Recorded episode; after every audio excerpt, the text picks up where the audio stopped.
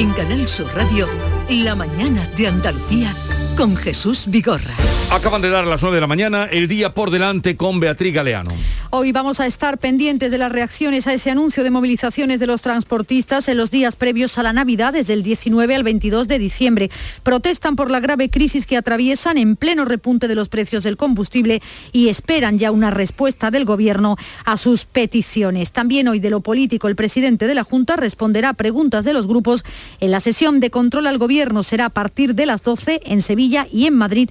El Congreso va a refrendar hoy a los cuatro candidatos pactados por el PSOE y el Partido Popular para el Tribunal Constitucional. Uno de ellos, Enrique Hernaldo, ha sido cuestionado por su vinculación con el Partido Popular y su fundación FAES. También votará la designación de seis nuevos miembros del Tribunal de Cuentas y Ángel Gabilondo como defensor del pueblo. Y también en el Congreso el Pleno debatirá las enmiendas a la totalidad a la proposición de ley para reformar el Código Penal y que se castigue con cárcel a quienes hostigan a las mujeres que acuden a clínicas para interrumpir su embarazo. La Comisión Europea publica hoy sus previsiones macroeconómicas de otoño para la Unión Europea.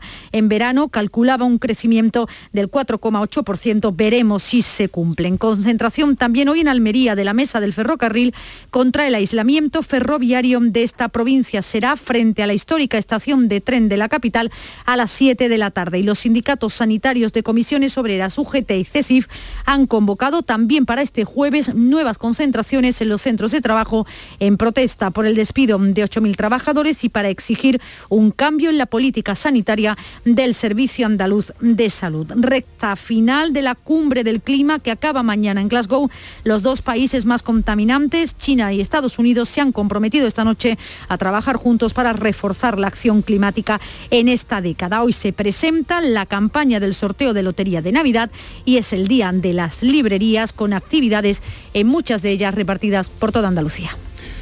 Pues son las nueve dos minutos. También hablaremos de las librerías, que no se nos olvide, porque hay que recordar que están ahí, que estuvieron cuando no había ni bibliotecas en los pueblos, cuando mm, a veces no había ni bibliotecas en, los centros de, enseñanza y siguen ahí, hay que tenerlas muy eh, presentes y de acuerdo para cuando busquemos el libro y nos orienten. Así que también dedicaremos una buena parte de nuestro programa a las librerías.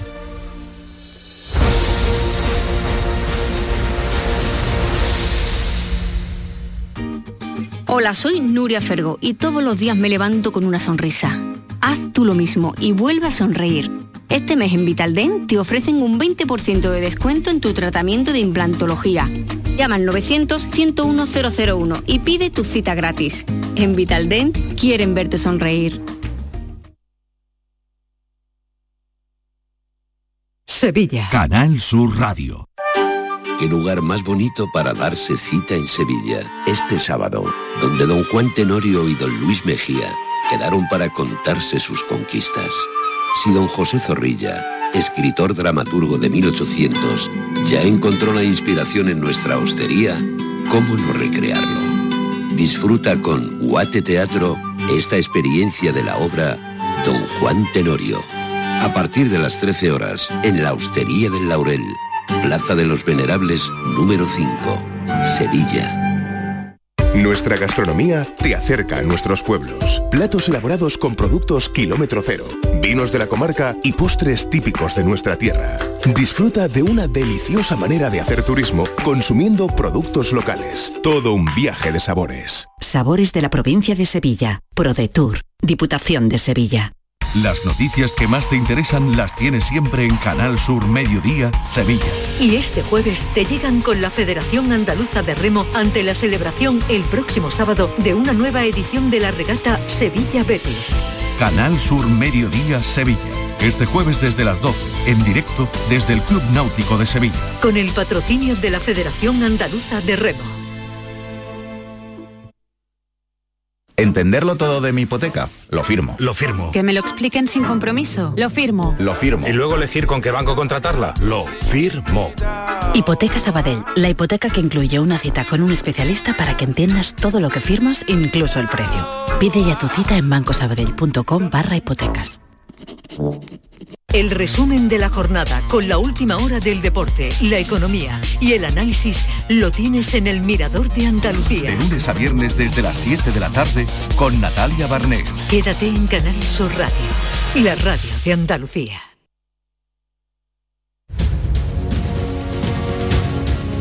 La mañana de Andalucía con Jesús Vigorra. Como les comentaba a ustedes y también a los compañeros que hoy me acompañan en eh, este, esta mesa de diálogo, de diálogo, eh, porque no solo va a haber mesa de diálogo social, también mesa de diálogo de actualidad. Eh, hoy arrancan en Almería las decimoctavas jornadas internacionales de actualización en vacunas. Y Almería coge una cumbre internacional sobre este asunto. El Instituto Balmis reúne a las farmacéuticas que han creado las vacunas del coronavirus. Expertos de todo el mundo debatirán sobre el impacto de las vacunas del coronavirus este jueves y también mañana viernes. Francisco Jiménez Sánchez, director del Instituto Balmis de Vacunas y coordinador del área de pediatría de los hospitales Vitas Almería y, Granada, es quien dirige este, estas jornadas. Francisco Jiménez, buenos días. Hola, buenos días, ¿qué tal? ¿Qué, objetivo tienen este encuentro de personalidades del mundo de la ciencia en Almería, unos eh, presencialmente, otros por vía internet? Bueno, llevamos 18 años haciendo este encuentro y sin duda, bueno, siempre lo que se hace cada año es actualizar todas las novedades que ha habido en el último año en vacunas. Obviamente este año pues la principal novedad son las vacunas frente a COVID-19. En ese sentido, pues van a ser el epicentro de las jornadas, pero también vamos a tratar el resto de vacunas, enfermedades para enfermedad meningocócica, los nuevos calendarios vacunales, los aspectos sociales de las vacunas, etcétera. Se va, se va a tratar, se trata de actualizar todas las novedades que ha habido en vacunas en el último año. Pero desde luego este año em, con muchísimo más interés y, para la población también más atractivo lo que salga de, ese cónclave, ¿no? Porque mm, por todo lo que llevamos sufrido y padecido y remediado gracias a las vacunas. Exactamente, bueno, vamos, eh, si podemos estar a día de hoy como estamos, pues eh, gracias a las vacunas y en ese sentido pues pues va a ser una parte muy importante se va, a haber una mesa sobre los aspectos sociales de los medios de comunicación eh, también sobre la vacunación fuera de nuestro país en África por ejemplo como usted se está llevando a cabo que es algo que nos preocupa bastante.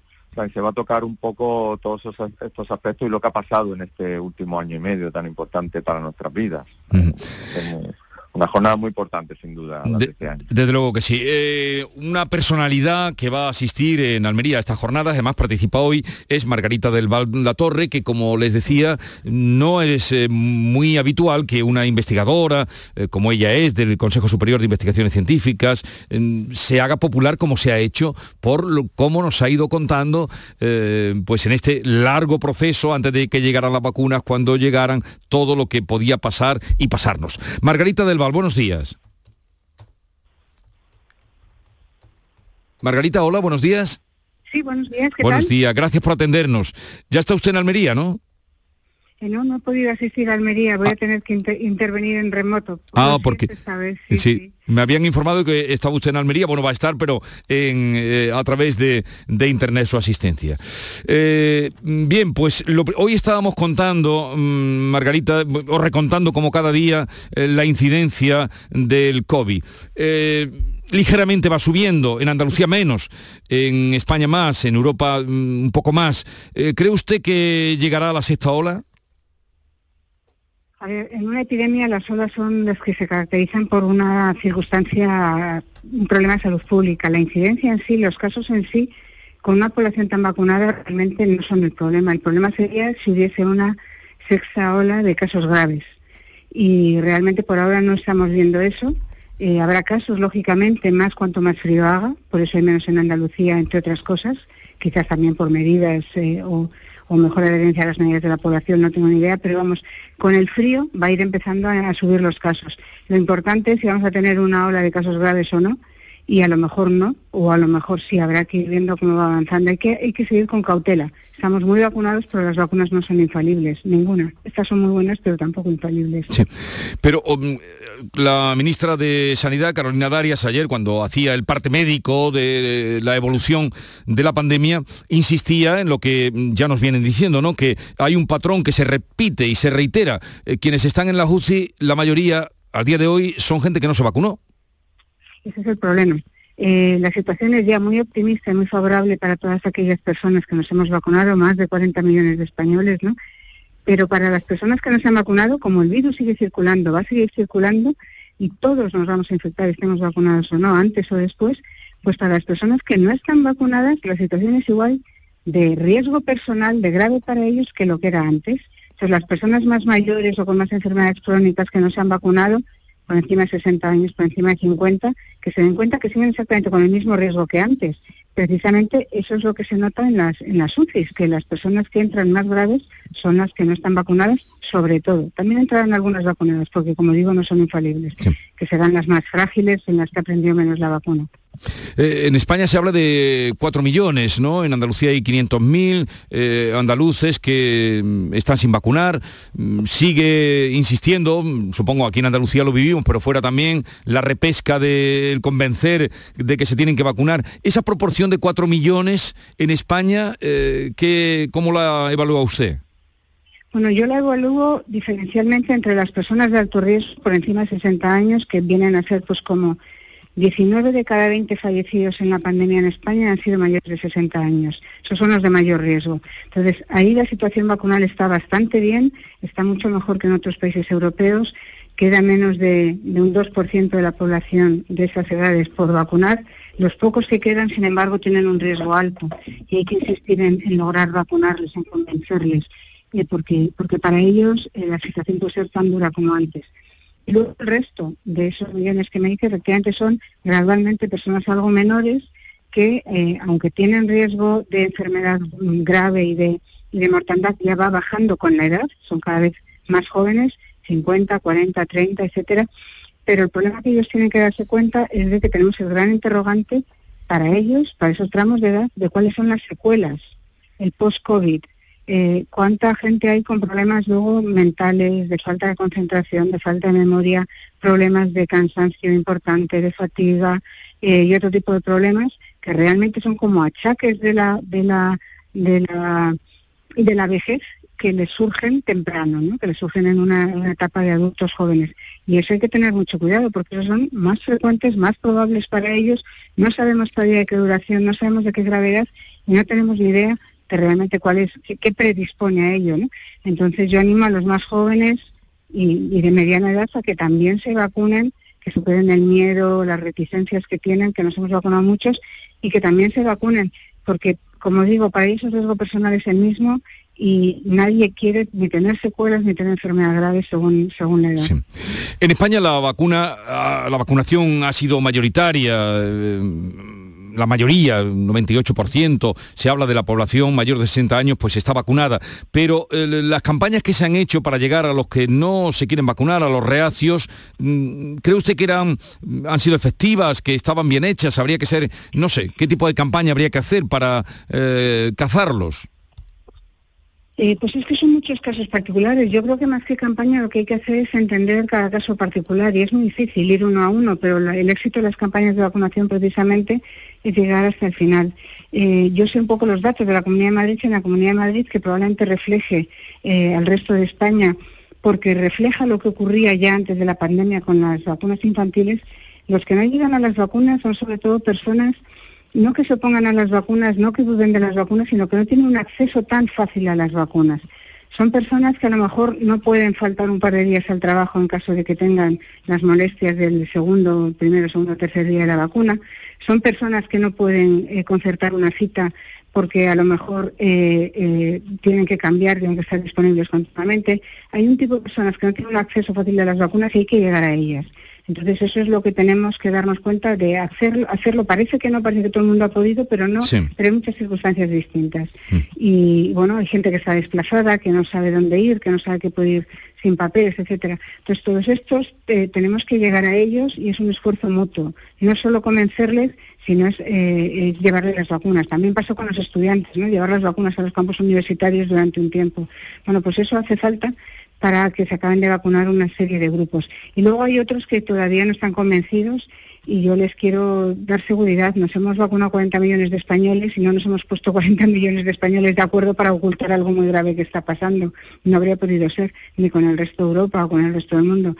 Que se animen, que esto es seguro, que está funcionando bien, que estamos tranquilos, que estamos sanos y que tenemos planes de futuro. ¿eh? Es decir, que se den cuenta un poco de a qué están, a qué están, a qué están eh, renunciando los que no se vacunan de planes de futuro, de visitas, de viajes, de ver a la familia, que se den cuenta que la vacuna es muy sencillo, que no tiene, no tiene problemas eh, de seguridad, no es infalible tampoco, pero no tiene problemas de seguridad, eh, eh, es mejor que ninguna las, estas vacunas son mejores que cualquier otra vacuna de las que hemos tenido y que, se animen a vacunarse, que se den cuenta de a qué están renunciando, porque vacunas hay muchas, hay bastantes para los niños, las ponemos y nos, nos arreglan la vida y a los demás nos lo han arreglado, nos han dado el futuro. Entonces yo creo que se tienen que ir animando.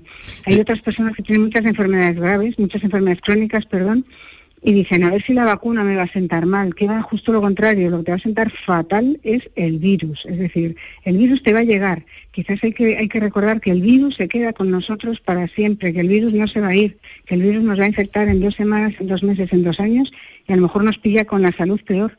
Lo mejor es vacunarse cuanto antes, que la infección, cuando nos infecten, que nos pille vacunado, ¿no? Dice usted, el virus se queda para siempre con nosotros, ya lo vamos a tener de por vida. Entonces, los que tenemos las dos vacunas puestas, eh, ¿cuándo tendríamos que volver a tendríamos que volver a ponernos otra dosis? A ver, yo creo que el virus se queda para siempre, pero todavía esto es materia de observación un poco. Yo creo que un virus que se transmite de una manera tan silenciosamente, con tanta población europea no vacunada, con tanta interacción de España con otros con otros países, tanto turismo y tanto y los viajeros que somos, eh, pues desde luego este virus no es de los que se, son fáciles de erradicar en absoluto y con unas vacunas que no protegen de la infección, ¿eh? que no son esterilizantes. Eh, por lo tanto, nos infectaremos. a la pregunta que usted me ha hecho, ¿usted cuántas veces se ha vuelto a vacunar del sarampión, la rubiola, las paperas, la difteria, el tétanos? El tétanos algo más. Sí. Son vacunas buenas, son vacunas que nos pusimos en la infancia, no nos tenemos que volver a vacunar. Sí. Eh, estas vacunas. Pero, ¿Y estas y las que nos hemos puesto ahora? ¿Son buenas también, como usted dice? Mm. Son más potentes, que incluso que algunas de estas. Son más potentes que las de la gripe, por ejemplo. Son muy potentes. Eh, entonces, son muy potentes. Es de esperar que esta pauta de vacunación sea completa y que cuando nos infectemos en el futuro las infecciones sean mucho más leves. La tasa de, infección de personas vacunadas es relativamente eh, importante y, sin embargo, mm, las infecciones son son tan leves que no lo tenemos registrado ¿no? en, la, en la memoria colectiva, no lo tenemos registrado porque son tan leves o asintomáticas que no nos enteramos. De vez en cuando oyes, oye, estaba vacunado y era un positivo, pero a lo mejor es que no tiene ni síntomas, es porque era un contacto. Entonces, esa, esa infección que tengamos en dos meses, dos años, si estamos vacunados, al contrario, lo que va a hacer es refrescar y reforzar nuestra memoria inmunitaria. Y además ampliarla porque nuestro sistema inmunitario pasará de reconocer una única proteína de un virus relativamente grande a reconocer bastantes más de las 25 que tiene. Mm. Por lo tanto, será más amplia, más sólida, se reforzará esa memoria, durará durante más tiempo y además nos, tendrá un poco más blindados frente a que aparezcan variantes, porque al reconocer más partes del virus, más tendría que variar para que se escapase de, de esa inmunidad. O sea que para las personas vacunadas sanas en general y que no tienen una fragilidad especial, la infección posterior, como digo, que nos pille vacunados, ¿no? La infección posterior va a ser un refuerzo de la inmunidad, así funciona el, sistema inmunitario. Por eso hay muchas infecciones que solo las pasamos una vez, porque luego se nos queda esa memoria que aunque, por ejemplo, hemos pasado la varicela de pequeños, pero ahora tenemos un bebé que tiene varicela, un sobrino que tiene varicela, nos refuerza la memoria inmunitaria. Nos infectamos, sí, pero no nos enteramos. Eh, Francisco Jiménez Sánchez, organizador de esas jornadas que nos han llevado a Almería y a hablar con, Margarita eh, del Val, no sé si quiere decirle algo, eh, doctor Jiménez. Bueno, Margarita, buenos días, Margarita, ¿qué tal? Buenos días. bueno, eh, Siento no estar por Andalucía. sí, es una pena, pero bueno, te veremos online esta mañana dentro de un ratito. Porque interviene esta mañana, ¿verdad? Sí. Sí, ella va a intervenir esta mañana, va a introducir la mesa de la industria farmacéutica, donde, bueno, se va a hablar un poco de, de lo que ha pasado, del presente de las vacunas y del futuro.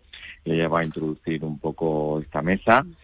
Y bueno, también quería felicitar, aprovechar la ocasión para felicitar a Margarita, que no puede venir esta mañana precisamente porque está recibiendo un premio muy importante en Madrid y es la causa Ujú. la que no puede venir a Almería. Y bueno, yo solo incidir en que efectivamente las personas no vacunadas tenemos que ir a buscarlos, tenemos que, buscarlos, convencerlos, pero quizás de manera individual, porque la campaña yo creo que ha sido buena, tenemos un 80% de cobertura vacunal, que es bastante bueno en comparación con el resto de países de Europa. Bueno, pues ustedes hagan caso a lo que se diga ah, en Almería, en esas jornadas internacionales de actualización de la vacuna. No a Miguel Bosé, que anda por aquí, cuidado, eh, cuidado, que anda por España y anda diciendo cosas. Hagan caso a quienes saben. Eh, Margarita del Val, La Torre, gracias por habernos atendido una vez más. Un saludo, felicidades por ese premio y buenos días. Eh, muchas gracias. Y enhorabuena a la Fundación Balmis, que esa labor de muchos años, de ellos y de muchos otros actores también, es lo que ha permitido que tengamos una campaña de vacunación con una población tan responsable y tan, y tan confiada en las vacunas. Gracias, lo dicho, buenos Bueno, días. Buenos Y, días. y Francisco Jiménez, ya estaremos al tanto de lo que sale de Almería, de ese encuentro en el Teatro Cervantes, es donde se van a desarrollar las jornadas que hoy comienzan y se extenderán hasta mañana. Un saludo, gracias por atendernos y buenos días. Muchísimas gracias, buenos días. Adiós. Y eso, que Miguel Bosé anda por aquí. Hoy tu periódico, ABC no, los dos, ABC publica hoy, no sé qué es lo que, en ABC donde dice lo de que no ha sido fiel nunca. Qué disparate, qué, qué disparate de señor Jesús. Escuchando a Margarita de El Val, eh, escuchando a Margarita de El Val, que bueno, que ha tenido una intervención magnífica, qué entrevista tan bonita, qué cosas tan bonitas ha dicho. Ojalá mucha gente la haya eh, escuchado sobre la importancia de la vacunación. Escuchemos a, a gente de la importancia y de la categoría de Margarita del Val y no a disparates como los Pero- de Miguel Bosé. Pero claro, pero es que se ha presentado aquí y en, tu, en el tuyo dice eso, no he sido fiel nunca, ni lo- eh, va en mi ADN ser infiel. Y en el tuyo, Silvia, ha leído la entrevista. Sí, esta, sí, sí, que sí, eh, que se ratifica que no, todo... ahí, ahí dice del padre, bueno, que su padre era repartidor de semen por Hollywood. Por Hollywood y que el Pero qué régimen de barbaridad.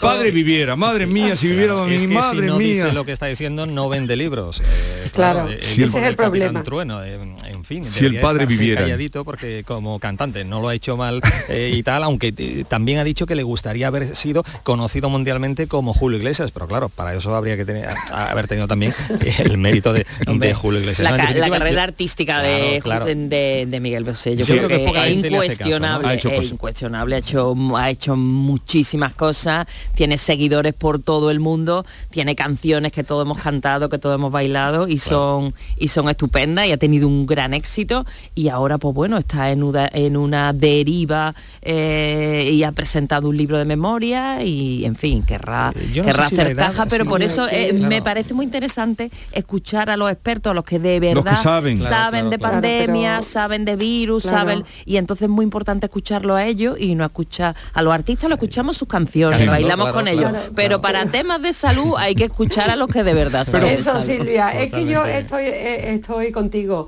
que cada uno sabemos de algo. Y claro, uno- unos personajes públicos, ¿no? Que tienen tanta responsabilidad, tanta gente que, que les sigue, que pueden hacer tanto bien, que hagan tanto mal. Te quiero decir, qué pena en lo que se ha convertido Miguel Bosé. Sí. Pero de todas formas, eh, Bosé Paloma, yo- tanto mal, tanto mal. Yo creo que la gente no lo cree, la gente lo bueno, bueno, bueno, bueno. La Bueno, minoría, creo que la minoría. Te sorprenderías. Eh, no so- yo, estoy con yo. Jesús, yo No estoy con Jesús. Yo creo que hay que hacer muchas entrevistas como la de Margarita del Val, muchas, y hacerle muy poco caso a gente que qué pena, qué forma tan triste de envejecer. ¿eh?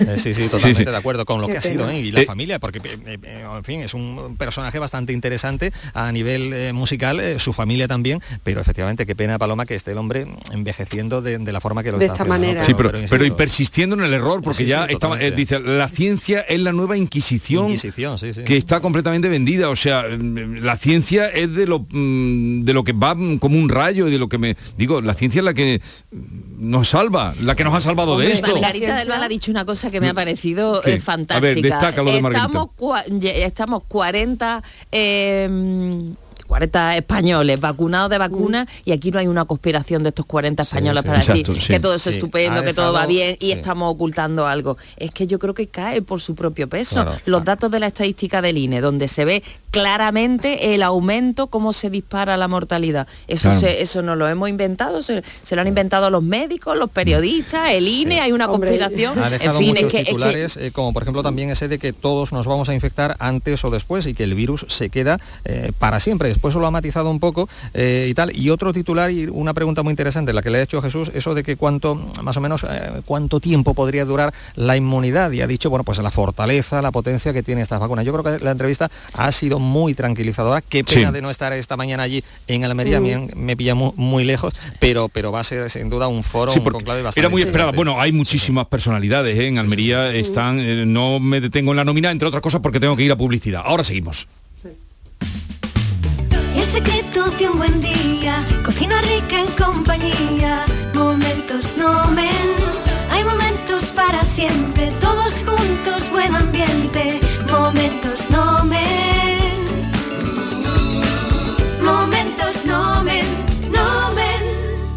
Escúchame, Yuyu, ¿este fin de semana qué va a hacer? ¿Ya te quieres venir conmigo, no, Luis? Hombre, dímelo. Pues mira, lo que quiero hacer es una paella con la familia, con los amigos. Por supuesto, con el mejor arroz, el arroz nomen. Tú sí que sabes, Yuyu. Tú sí. Escúchame, ¿me puedo apuntar? Ah, ya veremos, ya veremos, Luis. Arroz Nomen, más de 80 años juntos. Hola, soy Nuria Fergo y todos los días me levanto con una sonrisa. Haz tú lo mismo y vuelve a sonreír. Este mes en Vitaldent te ofrecen un 20% de descuento en tu tratamiento de implantología. Llama al 900-101-001 y pide tu cita gratis. En Vitaldent quieren verte sonreír. Ni el challenge del papel higiénico, ni el de la botella. Los retos más difíciles a los que se enfrenta nuestra generación están en la vida real, como el famoso encontrar trabajo challenge o el independizarse challenge. Y aunque para superarlos necesitamos vuestro apoyo, aceptamos el reto. Súmate en aceptamoselreto.com. FAD 916 15 15. Canal Sur Radio, Sevilla. El futuro no está escrito, se construye. Porque tu futuro también es el nuestro, en Caja Rural te aportamos toda nuestra experiencia. Planes de pensiones de Caja Rural. Construyamos tu futuro juntos. Ven antes del 31 de diciembre y obtén interesantes incentivos. Documento de datos fundamentales para el partícipe, alertas de liquidez, indicador de riesgo, planes en promoción y condiciones en segurosrga.es. Qué lugar más bonito para darse cita en Sevilla. Este sábado, donde don Juan Tenorio y don Luis Mejía quedaron para contarse sus conquistas. Si don José Zorrilla, escritor dramaturgo de 1800, ya encontró la inspiración en nuestra hostería, ¿cómo no recrearlo? Disfruta con Guate Teatro esta experiencia de la obra Don Juan Tenorio. A partir de las 13 horas, en la Hostería del Laurel, Plaza de los Venerables, número 5, Sevilla. Trabajo en equipo. Bien ahí los ocho. Compromiso. Nadie se descompone. Esfuerzo. Reviento cada palada. Dicen Sacrificio. que nunca se rinden. Constancia. Sigo. Sigo. Amor por unos colores. ¡Vamos, Betis! ¿Te lo vas a perder? Regata Sevilla Betis. Sábado 13 de noviembre. Desde las 10 y cuarto en el Muelle de las Delicias. Desde el 12 de noviembre, ven a descubrir el nuevo outlet El Corte Inglés Sevilla Este, donde encontrarás más de 150 de las mejores marcas de moda, accesorios, zapatería, deportes, con hasta un 70% de descuento. Te esperamos en el nuevo outlet El Corte Inglés Sevilla Este. Y recuerda que seguimos teniendo las mejores ofertas con la calidad y los servicios de tu hipercor de siempre. Quienes cultivamos el olivar aseguramos nuestros vehículos, nuestras casas, nuestra salud, pero a veces olvidamos asegurar el fruto de nuestro trabajo. Este año no olvides asegurar tu cosecha de aceituna con las ayudas para seguros agrarios de la Junta de Andalucía. En el olivar, trabaja sobre seguro. Infórmate en tu aseguradora. Campaña de información cofinanciada con FEADER. Junta de Andalucía. En Canal Sur Radio, por tu salud, responde siempre a tus dudas. Hoy es el día de la neumonía, una infección respiratoria que podemos intentar prevenir. De hecho, hoy en el programa buscamos las claves para evitar estas infecciones respiratorias más frecuentes en esta época del año. Esta tarde, los mejores especialistas atienden tus dudas y preguntas en directo. Envíanos tus consultas desde ya en una nota de voz al 616-135-135. Por tu salud, desde las 6 de la tarde con Enrique Jesús Moreno. Súmate a Canal Sur Radio, la radio de Andalucía.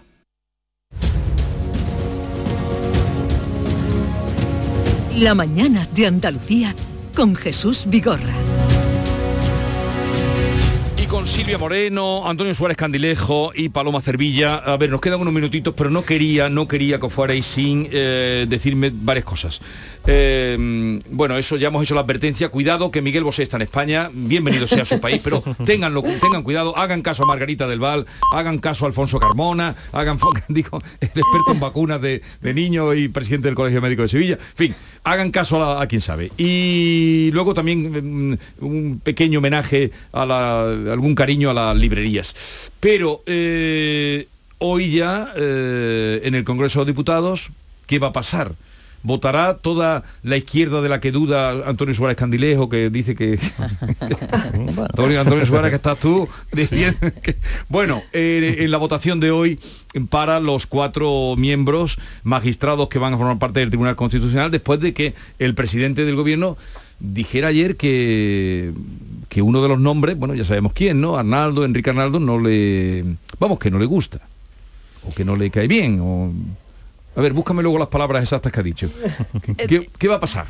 Esto yo me imagino que aunque haya algún eh, diputado díscolo y ahí se escape por ahí algún voto, es un pacto que está cerrado. No son solamente los magistrados del Tribunal Constitucional, sino que hay también en juego otros otro órganos que se han renovado y yo me imagino que saldrá adelante. Lo que pasa es que todo esto abunda en el descrédito hacia, hacia la justicia. Que haya un, magistrado eh, eh, que está puesto en solfa por todo prácticamente todos los grupos políticos, pero que a pesar de todo lo van a votar, pues abona esta, este descrédito y yo creo que le da la razón a los jueces cuando los jueces piden que ellos elijan a sus representantes, esta, esta maniobra eh, que estamos, a la que estamos asistiendo le da la razón a ellos. ¿A quién creemos? Hombre, mm, yo lo que creo que desde que tenemos una fiscal general del Estado que ha sido ministra de Justicia, pues todo lo demás es que sobra.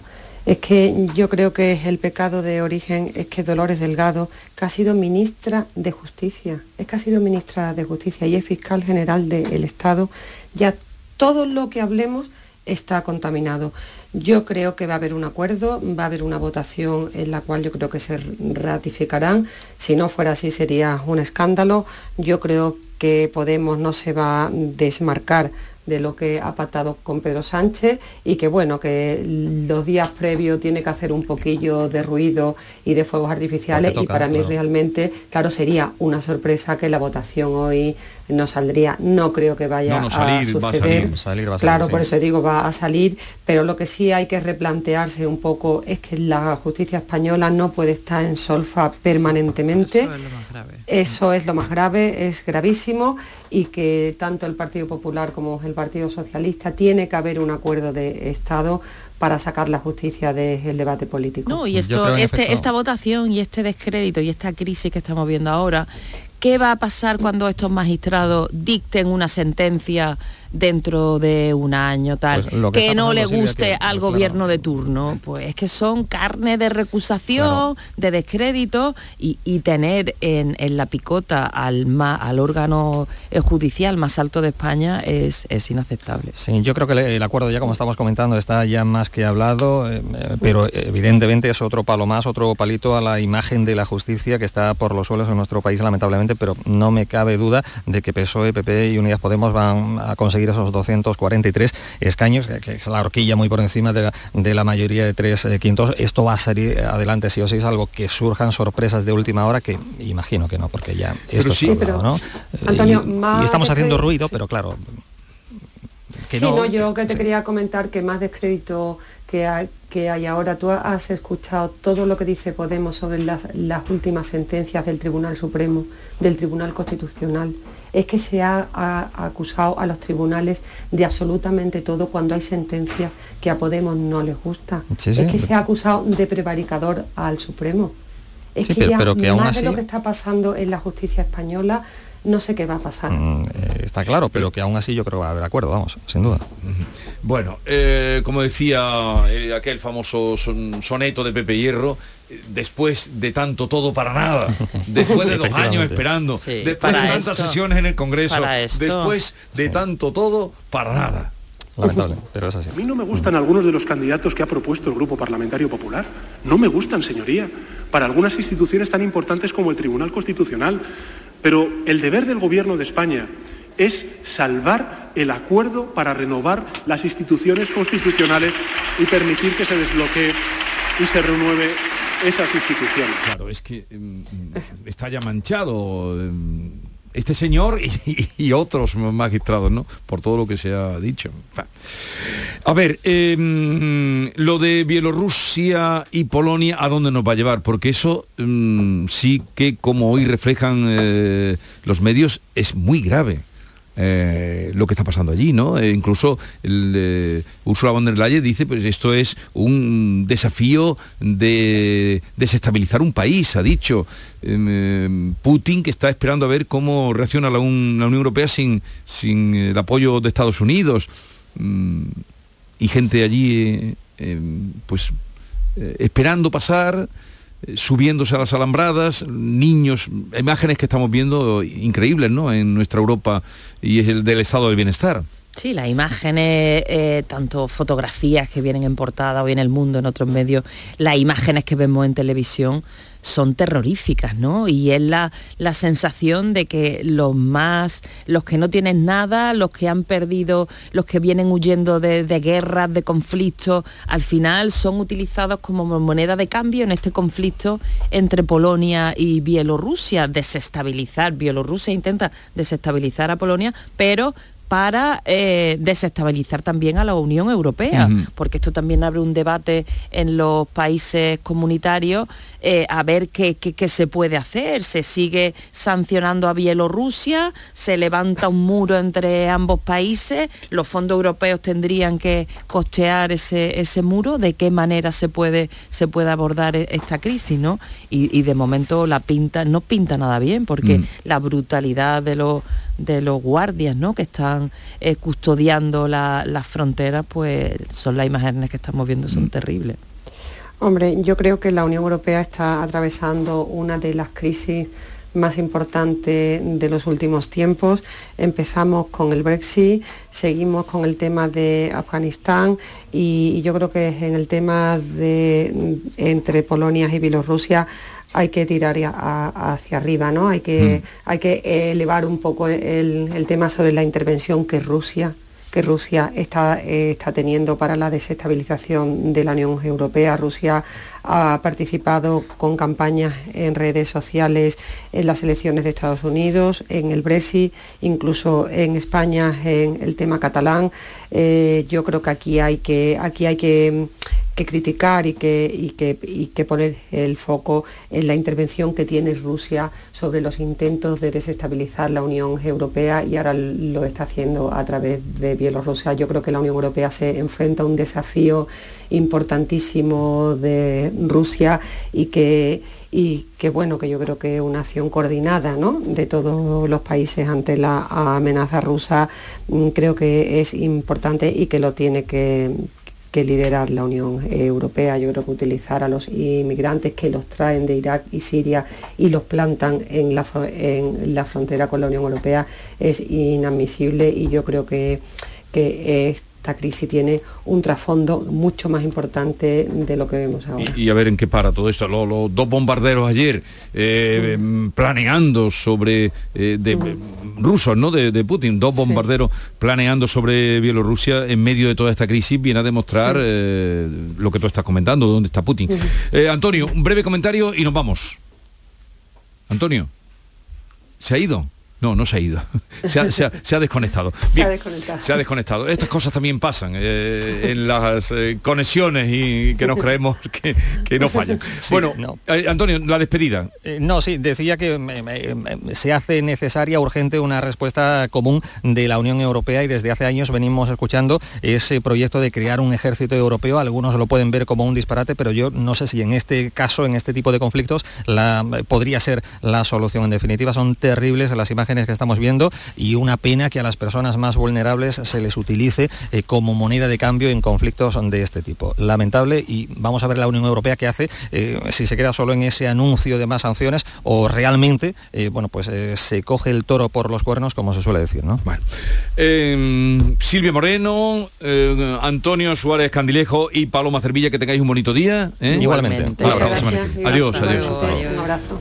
9, 40 minutos ya de la mañana y vamos a ir rápidamente, tenemos otra cita, ya se la anunciaba, a saludar a Jesús Ibáñez, es catedrático de Geología de la Universidad de Granada, experto en volcanes, ya hemos hablado en alguna ocasión, desde que empezó la erupción de este volcán que está ya en la octava semana. Jesús Ibáñez, buenos días.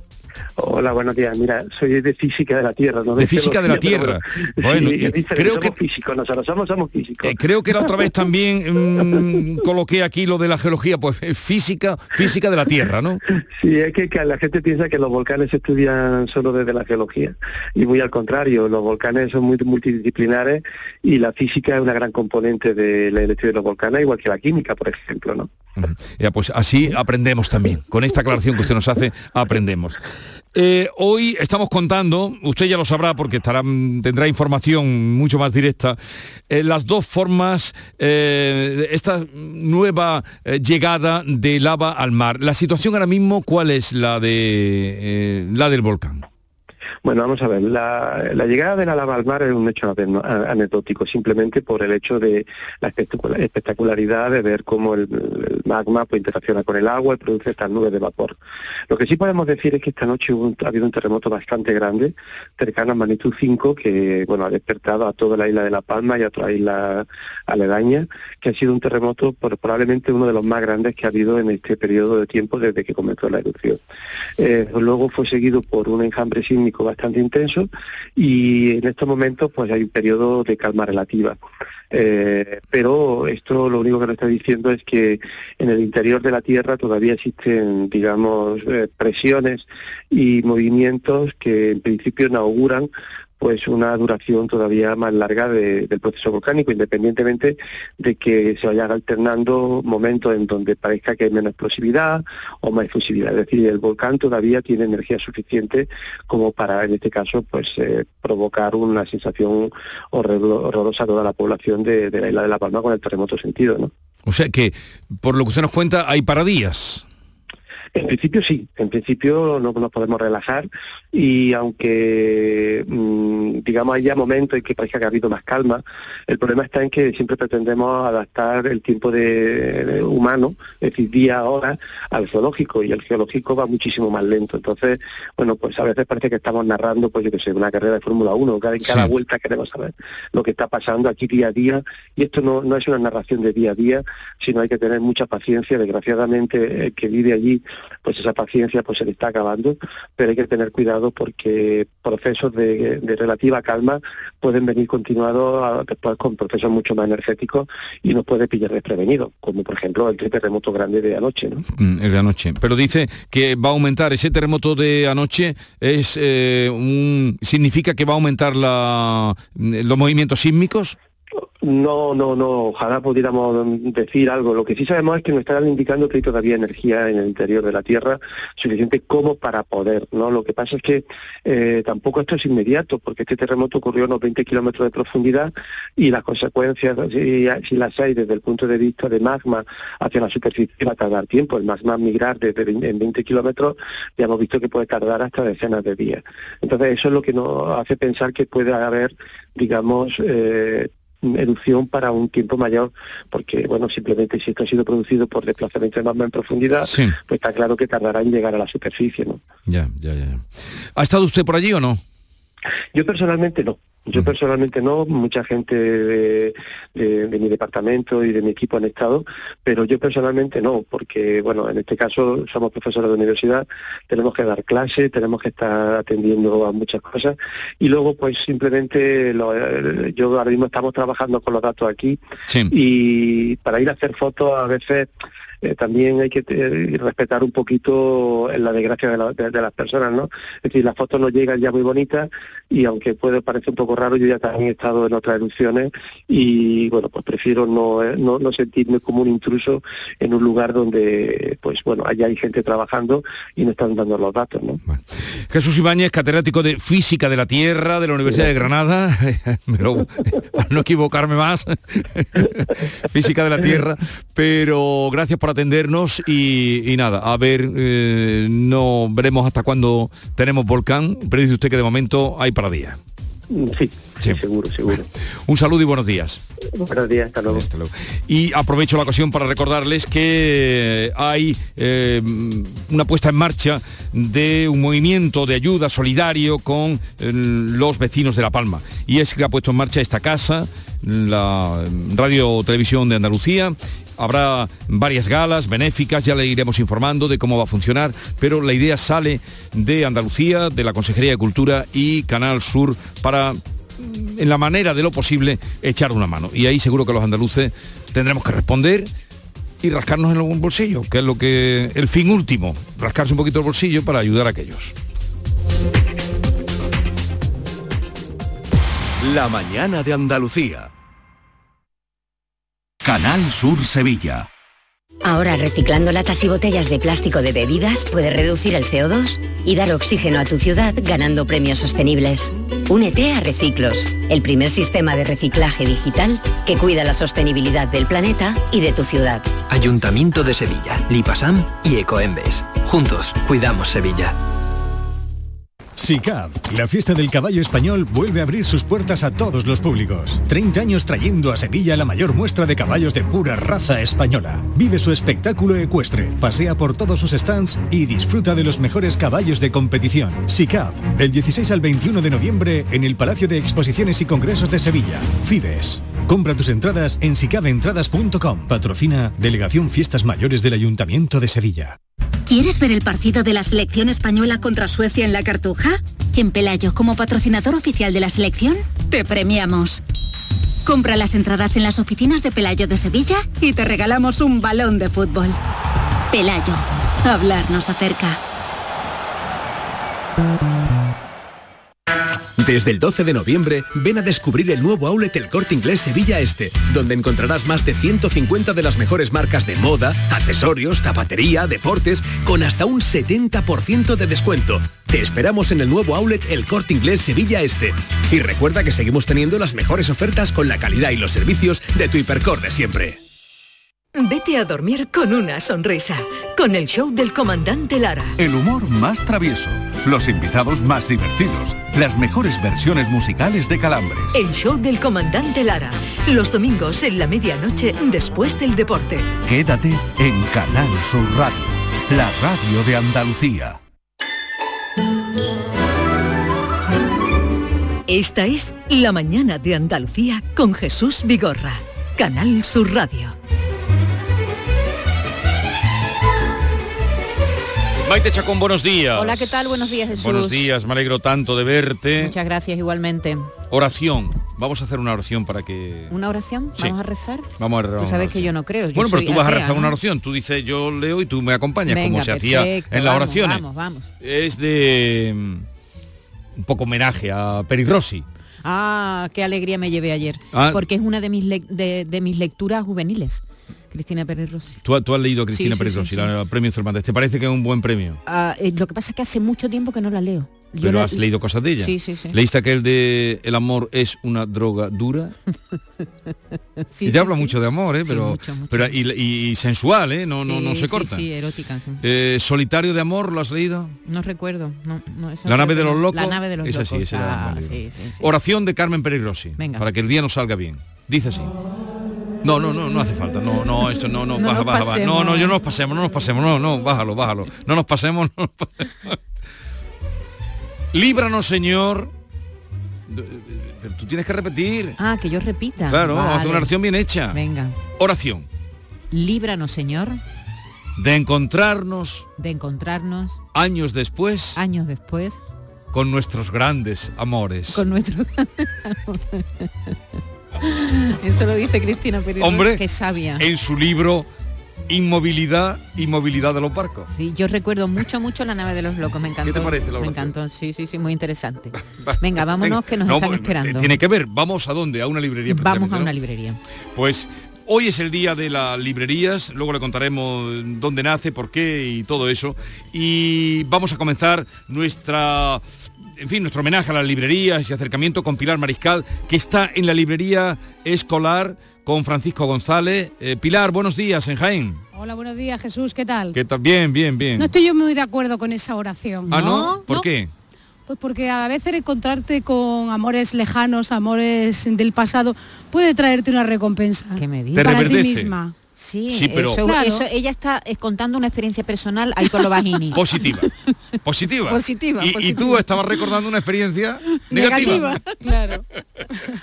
O sea, con lo cual a cada uno según le va. Bueno, positivo es leer y por eso estamos hoy aquí, Jesús, en el Día de las Librerías. Y está con nosotros efectivamente el presidente de los libreros de Jaén, Paco González. Paco, muy buenos días. Buenos días. Leemos, no leemos, leemos más, leemos menos. Yo me he traído aquí unos datos, Jesús, de lo que ha supuesto la pandemia, porque en los últimos dos años nos ha marcado la vida en todo, también en la lectura o en la compra de libros, en la pandemia. Y ha subido, ¿eh? durante la pandemia ha subido la lectura, lo que ya no sé si ha subido la venta de libros tal cual. Me imagino, Paco, que habéis tenido que poner al loro para vender online y para modernizar esa manera de llegar al comprador, ¿no? Efectivamente, la, pandemia nos pilló todo un, po- un poco con el pie cambiado y cierto es que hemos tenido que ir utilizando las nuevas tecnologías y adaptándonos a las, nuevas situaciones. En los primeros meses, bueno, los libros tenemos una herramienta muy potente que es todostolibro.com donde empezamos a ver una, una posibilidad de vender online, ¿no? Y ahí hemos estado trabajando, mejorando esa herramienta y compitiendo con las grandes plata- plataformas. Bueno, depende de, de también qué edad, ¿no? Eh, parece ser que ha habido una subida importante en esa edad adolescente y sobre todo en chicas eh, que se han metido de lleno en la lectura y con determinadas autoras. Sí, llevamos ya unos cuantos años en que en el índice de la lectura infantil y juvenil está creciendo, ¿no? Hay mucha diversidad de libros para todas las niñas, los niños, por edades, por, por temáticas, y la verdad es que en ese campo hay gran, gran, gran surtido. Jesús Paco te está oyendo. Si quieres hacerle alguna pregunta, Sí, está a tu disposición. eh, Paco, buenos días. Buenos días, Jesús. ¿Qué tal? ¿Qué tal se afronta este día de, las librerías? ¿Qué momento estáis viviendo? ¿Cuál es vuestro estado de ánimo? Bueno, nosotros los libreros siempre hemos sido un gremio que ha resistido a todo, ¿no? El libro desde hace muchos años está con nosotros, siempre perdura, siempre subsiste, eh, soporta las crisis.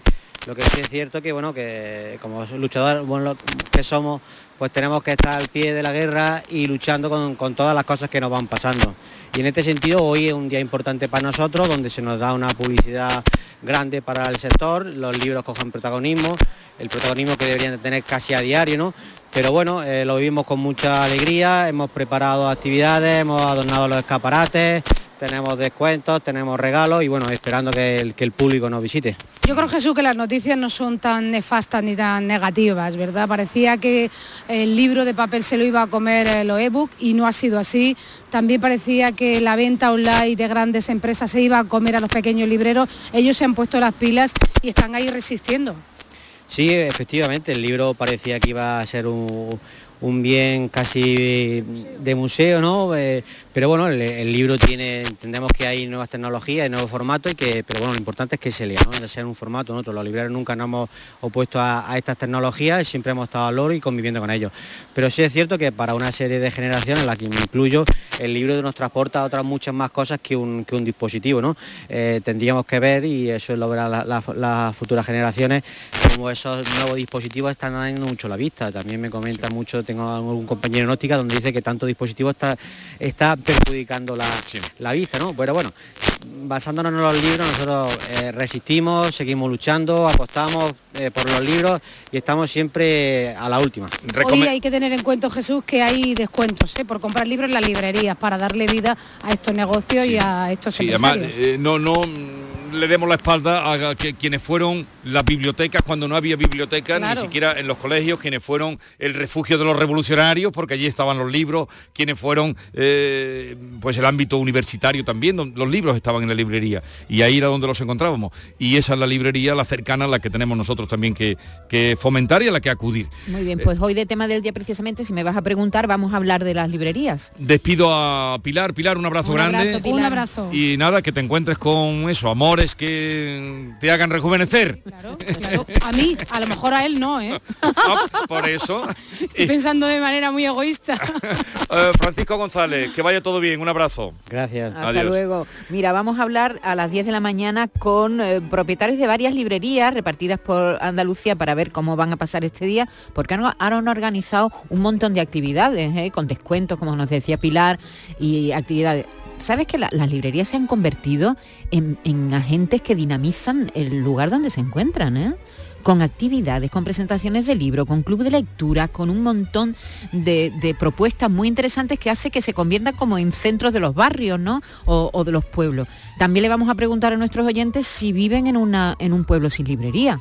Se cerraron muchas librerías. Muchas, muchas, Eh, muchas. durante la pandemia ha habido un incremento de lecturas, es verdad, a todo, en todas las edades además. Se ha leído muchísimo más durante la pandemia. Queremos saber si eso se está manteniendo, si se mantiene en el tiempo.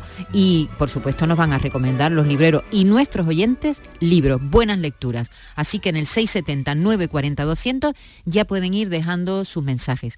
Pero hoy también vamos a hablar... Y, y si quieren hacer un mm, cariño a la librería. Claro, que nos hablen de su librero, de que su tienen, librera. O a su librero, o su librera, o alguna librería de referencia que tengan de las que han visto por ahí. o eh, del pasado eh. o alguna librería bonita que hayan visitado en, los- en los viajes qué bonito ¿eh? es ir a, a una librería y meterte allí y perderte entre libros Eh, todo no es libros en la vida Y el ritmo que yo les traigo no es de la China ni del Japón. Y ahora yo les demuestro que es una herencia de faraón. Hay las niñas de media Europa que ya están hartas de mambo y tuí. Me piden hasta la ropa como recuerdo diciendo así. Bambino. Ay, Bambino Picolino, Bambino, algo salvaje, la película de Paco Ortiz que anoche se presentó en el Festival de Cine de Sevilla, que se presenta en unos días en el Festival de Cine de Huelva, donde se le va a dar al director el premio RTVA, el reconocimiento a- que hace nuestra casa, Canal Sur Radio y Televisión, a los profesionales de cineastas en el Festival de Cine Iberoamericano de Huelva. Así que va a pasar por aquí, va- vamos a estar curado con, con Curao y con Paco Ortiz hablando de Bambino, vamos a tener también danza y vamos a tener misterios a lo largo de la mañana, así que no se lo pierdan, ¿eh? El 670-940 si quieren hablar de libros y de Bambino. Piccolino, eso Bambino Piccolino. Una canción de la época de Italia, él la cantaba y por ahí le vino lo de por ahí, Bambino. de, de aquí, de esta canción. Bambino Piccolino. Exactamente. Así que hablaremos dentro de un momento con, con todos estos amigos que van a pasar por aquí. Pero antes vamos a los romances o al romance de nuestro querido García Barbeito. Hubo un tiempo en el que las librerías fueron las bibliotecas de los pueblos, las universidades de las ciudades, porque hubo un tiempo que no había universidades, y el refugio de los rebeldes lectores. Eh, quien quería saber acudía a la librería. Hoy día de la librería, instituido para reclamar su existencia frente a las grandes plataformas de venta, en el móvil podemos llevar tantos libros como en cualquier eh, librería, pero la pregunta es, ¿cuántos hemos leído? ¿Cuántos vamos a leer? García Barbeito, gran lector, recuerda y homenajea hoy a las librerías. Querido Antonio, te escuchamos. Muy buenos días, querido Jesús Vigorra, perversos de las librerías. Como un palomar tranquilo, como una pajarería de silencio y ideadas plegadas, las librerías. Qué mundo, Señor, qué mundo entre las obras escritas. Historias, cuentos, novelas, ensayos, filosofía y de cuando en cuando versos, clásicos o vanguardistas. No hay pared donde no haya páginas inmensas, ricas, esperando que los ojos se acerquen a descubrirlas, a enriquecerse con ellas, a aprender, a coger vida, que los libros tienen dentro, disfrazados en la tinta, latidos, voces, pasiones que a todo el mundo convidan a participar de ellos, a tomar sabiduría, a volar en cada vuelo del libro cuando se explica. Palomas llenas de sueños, que si vuelan, acarician, nos llevan lejos, muy lejos, por donde la fantasía, sin movernos, alcanzamos los mundos que nos indican. Desde que el niño comienza a descubrir, debería tener a mano los libros que le servirán de guía, que habrán de darle respuestas y la mejor compañía. Un libro como el amigo más fiel, como la familia más necesaria y valiosa. Un libro, una librería que se abra ante sus ojos como un tesoro. Y un día, cuando necesite el niño sostener su propia vida, los libros serán cimientos, los que el niño necesita. Que abran de par en par alegres las librerías, que el mejor juguete el niño vea en las páginas escritas y los demás que veamos la luz que alumbra y que guía, la que nos ensancha el alma, la que ignorancia nos quita, la que alimenta despacio pan de papel y de tinta. Alcándara, palomar, alas de sueño y de vida, echen a volar las alas de todas las librerías.